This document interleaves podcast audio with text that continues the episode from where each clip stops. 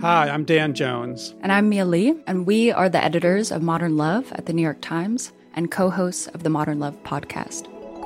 We read love stories for a living. And by love stories, we mean essays written by real people about all forms of human connection. We're talking about everything from first dates to funerals, from sibling rivalries to new love at 85. On our show, we're going to bring those stories to life. We'll hear from the writers and also from the people who are written about. Relationships are the most important things in our lives, and the people that tell us their stories are just so brave, like way braver than I think I am most of the time. Yeah. They're so honest and so vulnerable. And listening to the stories, I feel like you absorb so much wisdom and you get a sense that you're not alone. You can follow Modern Love wherever you get your podcasts, so you'll never miss an episode. We hope you'll join us. New episodes are out every Wednesday. From the New York Times, I'm Michael Barbaro. This is The Daily.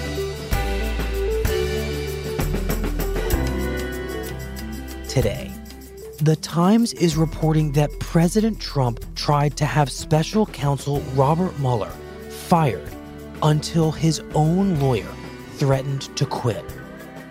And Senator Chuck Schumer on entering another round of negotiations with a White House that he said is like negotiating with Jello. It's Friday, January 26th. Hi. How's that water sipping going? You're good. You must work in audio. Um, You come here often?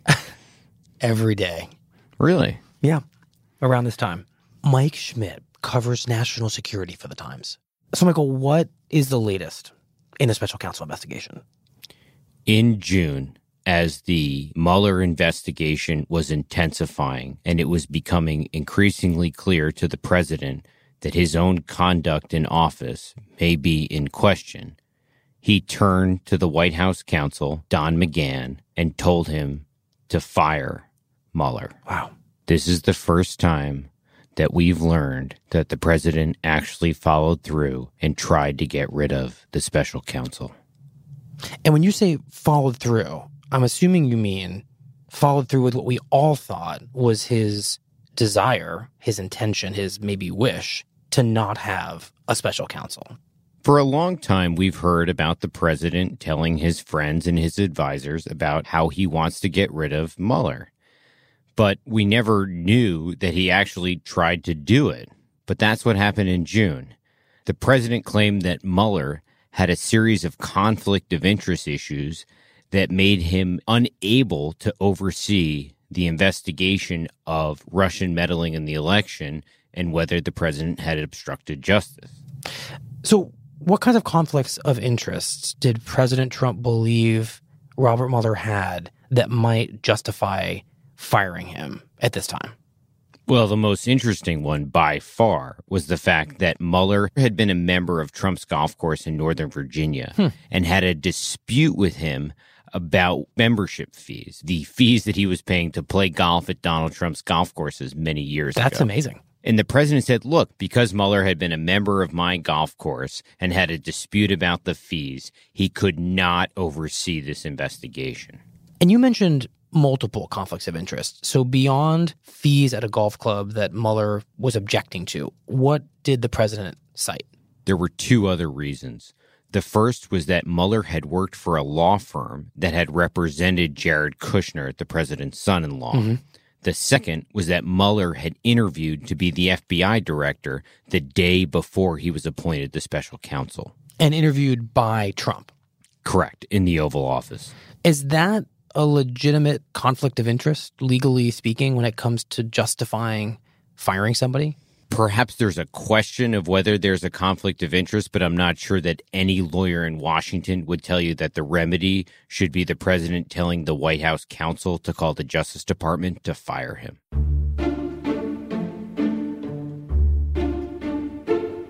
What was going on in the Russia investigation at this point in June when the president decides to try to fire Mueller that would have made that an especially unfortunate time to take that kind of action? So at that point, it had come out that the president had asked the FBI director, Jim Comey, to end the Flynn investigation, the investigation into his national security advisor. And that created questions about whether the president was trying to politically influence Right. the Justice Department. That was creating questions about whether the president had obstructed justice. And Mueller was there to look into those questions. So Mueller himself represented a potential existential threat to Mr. Trump's presidency. So by this point, the investigation is clearly becoming about President Trump, and that has to be incredibly frustrating to him. The president has long said that there was no collusion, and in terms of the president himself, that may be true. But come June, the president is now looking at an investigation into his conduct in office, whether he obstructed justice. That has nothing to do with his ties to Russia. It mm-hmm. has to do whether he tried to get in the way of that investigation. Right. If you were to fire Mueller in such a situation, it would create such a firestorm. The president doesn't seem to appreciate that, but Don McGahn, his White House counsel, does. McGahn realized this would be catastrophic for the White House and for the presidency. They had already fired Comey at that point, mm-hmm. and if they did that, they would probably even lose more support for Republicans, and there'd be even more questions about whether they were trying to obstruct the investigation. So McGahn says, I'm not calling the Justice Department. In fact, I'm going to resign if you make me do that. Wow. So he explicitly tells the president, I will resign as your chief lawyer at the White House if you ask me to do this, or if you go around me and do it. And then the president backs down. And why do we think the president backs down? I recall that plenty of people around Trump told him not to fire Comey. So what was different here? In this case, McGahn was able to essentially call the president's bluff. McGahn didn't think that the president had the guts himself to fire Mueller, to do it himself. And in the end, McGahn was right because the president didn't pick up the phone and tell the Justice Department to do that. I guess what I'm curious about is would firing Mueller have been an act of obstructing justice at a moment when the president is already under investigation for obstructing justice? You're getting into a complicated legal question, which is can the president tell the Justice Department to do certain things? The Justice Department is in the executive branch, mm-hmm. and the president legally can tell them to do certain things, to carry out certain orders. So legally, it may have been okay. Politically, it may have been untenable. But in terms of whether he had the power to do it, he certainly did. Mm-hmm. Now, the question is if you're Mueller, you're looking at the larger question of obstruction.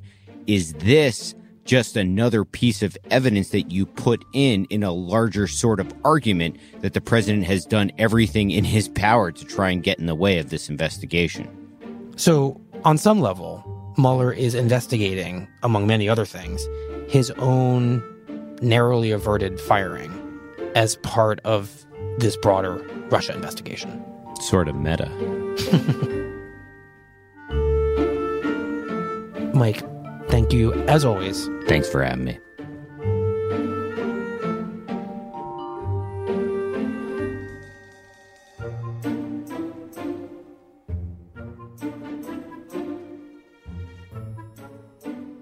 We'll be right back.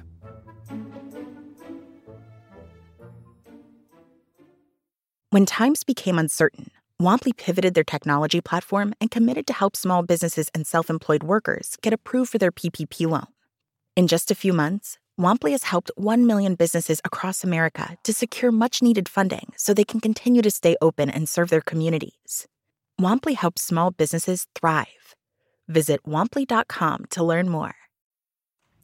Senator Schumer, let's start from your now famous meeting with the president one week ago today, when the two of you met to try to negotiate a last minute deal on DACA.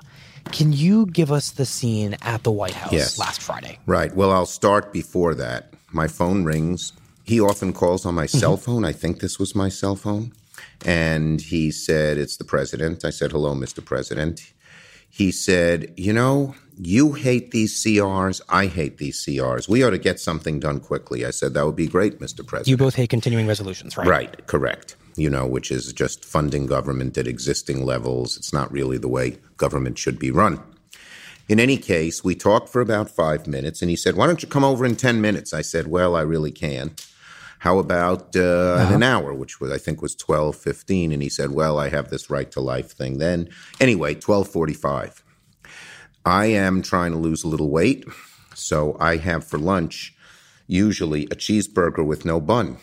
And he served it. Hmm. I guess they must have asked somebody. This is an intriguing weight loss program, by the way. And he had a cheeseburger with a bun and a whole lot of french mm-hmm. fries. I said, You're not really paying attention to your diet. He said, No.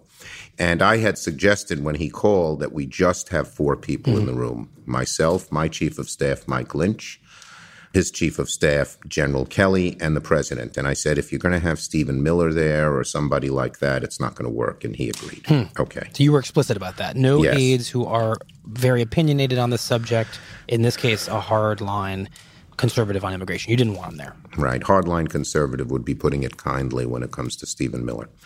So we chatted for a few minutes about people in New York. Then we began talking. And basically, we spent, I would say, an hour and a half on the parameters of what could be a great deal for him and I think for the mm-hmm. Dreamers. And I said, we need to help them. And he said, I agree. And he said, but I need border security. And we spent about 15, 20 minutes negotiating about the wall. And at the end, he made a suggestion. I said, we'll take it.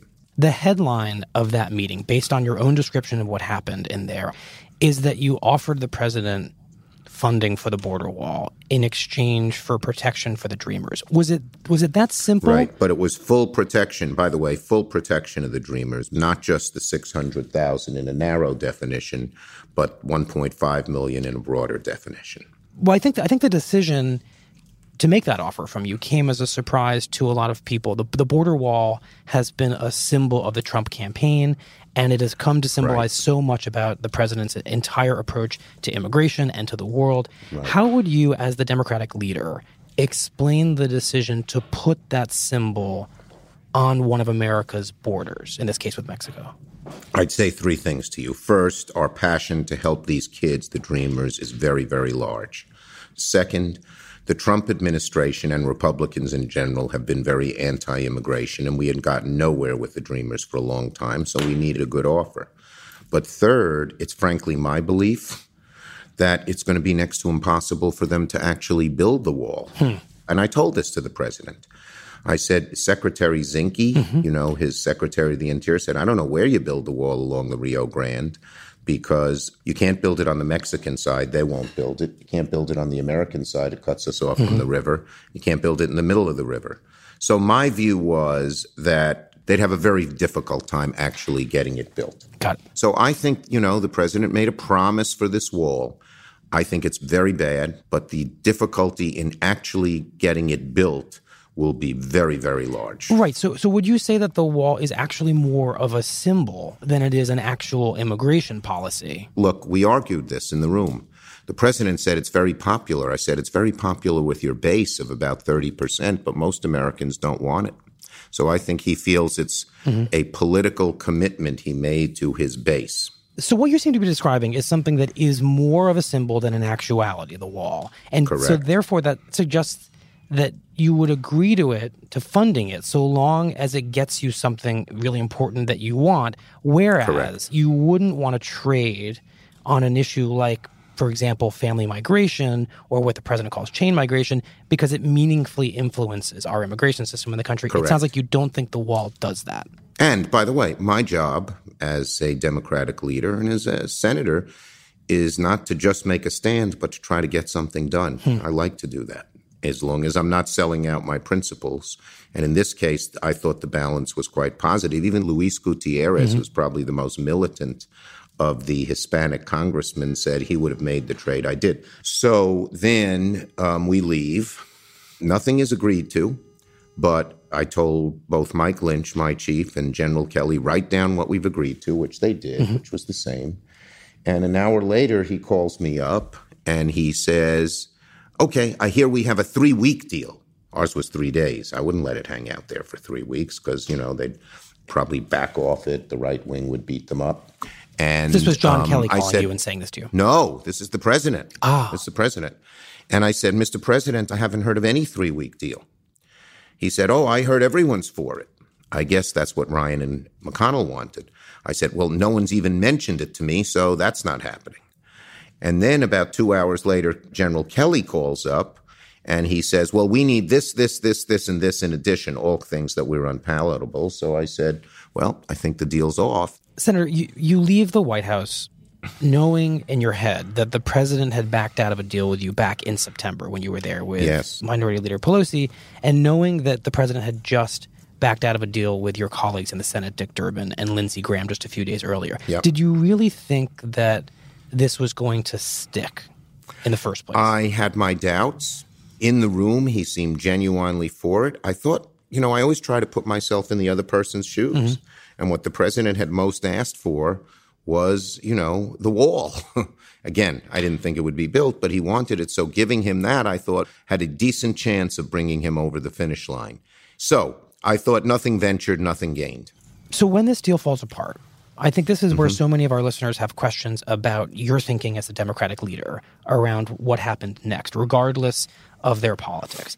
Yep. We can debate whose shutdown this was, but the Democrats made a decision to put DACA above everything else in this moment. And you, as a as a group of senators, decided not to support a budget without protections for dreamers and without enough Democratic support for a budget well, deal. The government shuts down. So, does that feel like a fair characterization?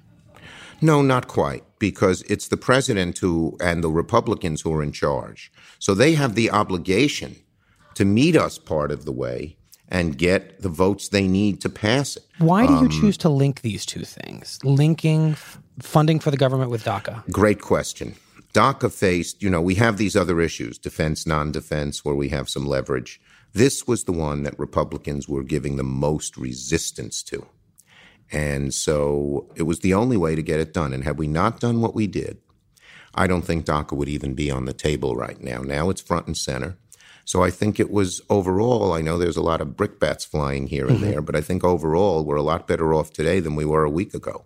But I think many many people may be surprised that your explanation for why Democrats would vote to reopen the government was that you'd gotten assurances from the Republicans in the Senate that they would take up an immigration debate, including DACA, before protections for the Dreamers would run out in March, but not that they would necessarily pass them. So why was no, it because enough? There are six or seven Republicans who already support DACA. Every one of the 49 Democrats does. So you only need a few more. And it was always my feeling that if we put a reasonable bill on the floor, we'd get 60 votes. A lot of the Republicans, it's not all the rest that said no. A lot of them were just quiet because they didn't have to vote and they were afraid to be public because they knew they'd get the right wing upset. But if push came to shove, they'd vote. And there was one other reason, Michael, and that is this my caucus was pretty much united on all of this. But if this hung out too long, the American public, broadly sympathetic to the Dreamers, might turn against them. And we didn't want that to happen. But to do nothing, we would have gotten nowhere. It seems hard to imagine that a debate over DACA wouldn't happen organically given the March deadline yeah, okay. that's coming up so soon. So why was it, it enough just to have McConnell agree that the Senate would debate it? Well, he didn't just agree that he'd debate it. He agreed that there would be an open process and that a bipartisan group, including Democrats, would get their up or down vote. You know, if you're a leader and you're afraid of the hard right, you can say we'll have a debate. You could put something on the floor that no one could vote for and say, see, we tried, blame the other side. Mm-hmm. So just getting a debate isn't good enough. But second, remember, this Republican Party is extremely anti immigration.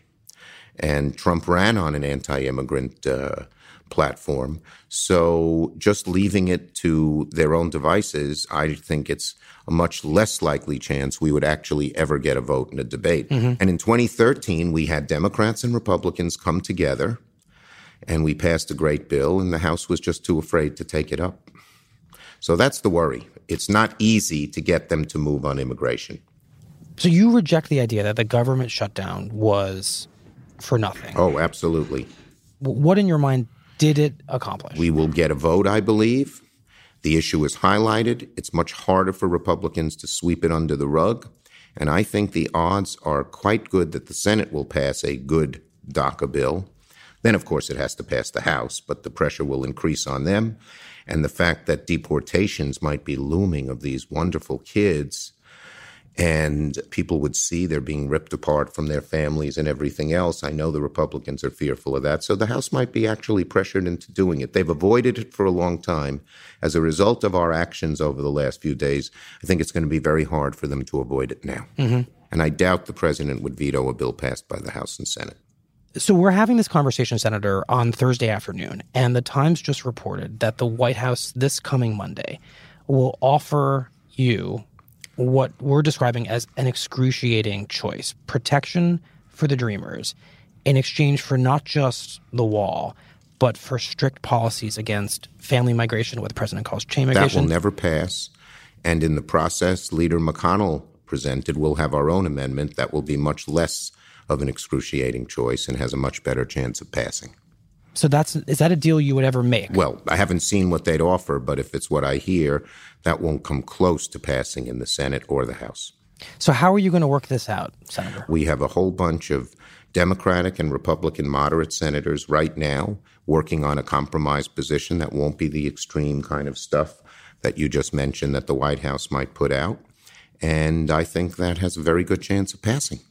As we get closer and closer to this March 5th expiration for the Dreamers, I wonder how you see it. Does it get tougher as a Democrat who desperately wants to protect these young people not to give up whatever it takes to do that? Or do you believe that as the prospect of these young people being deported becomes a reality, the Republicans too will feel the need to just make a deal? I think the second is likely.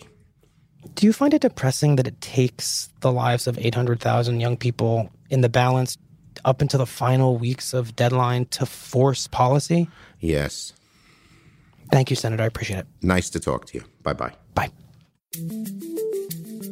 Here's what else you need to know today. The Times is reporting that the president's latest strategy for immigration reform is designed to exert maximum pressure on Democrats who are desperate to protect the Dreamers. But the strategy would work only if the Senate fails to reach a bipartisan agreement on alternative legislation that would protect the Dreamers and increase border security, but reject the most hardline aspects of the White House's proposal, such as eliminating family based migration. The White House says it will formally announce its immigration plan on Monday. The Daily is produced by Theo Balcomb, Lindsay Garrison, Rachel Quester, Annie Brown, Andy Mills, Ike Sriskandarajah, Clare Toeniskoetter, Paige Cowett, and Michael Simon Johnson, with editing help from Larissa Anderson. Lisa Tobin is our executive producer. Samantha Henig is our editorial director. Our technical manager is Brad Fisher, and our sound engineer is Peter Sale. Our theme music is by Jim Brunberg and Ben Landsverk of Wonderly. Special thanks to Sam Dolnick and Michaela Bouchard. That's it for the daily. I'm Michael Barbaro. See you Monday. You're still running your business on QuickBooks? More like quicksand. The bigger your company grows, the faster you sync with outdated software. NetSuite by Oracle is the scalable solution to run all key back office operations, no matter how big your company grows. 93% of surveyed organizations increase visibility and control since making the switch from QuickBooks to NetSuite. Right now, NetSuite is offering a one-of-a-kind financing program. Head to netsuite.com/daily. That's special financing at netsuite.com/daily. netsuite.com/daily.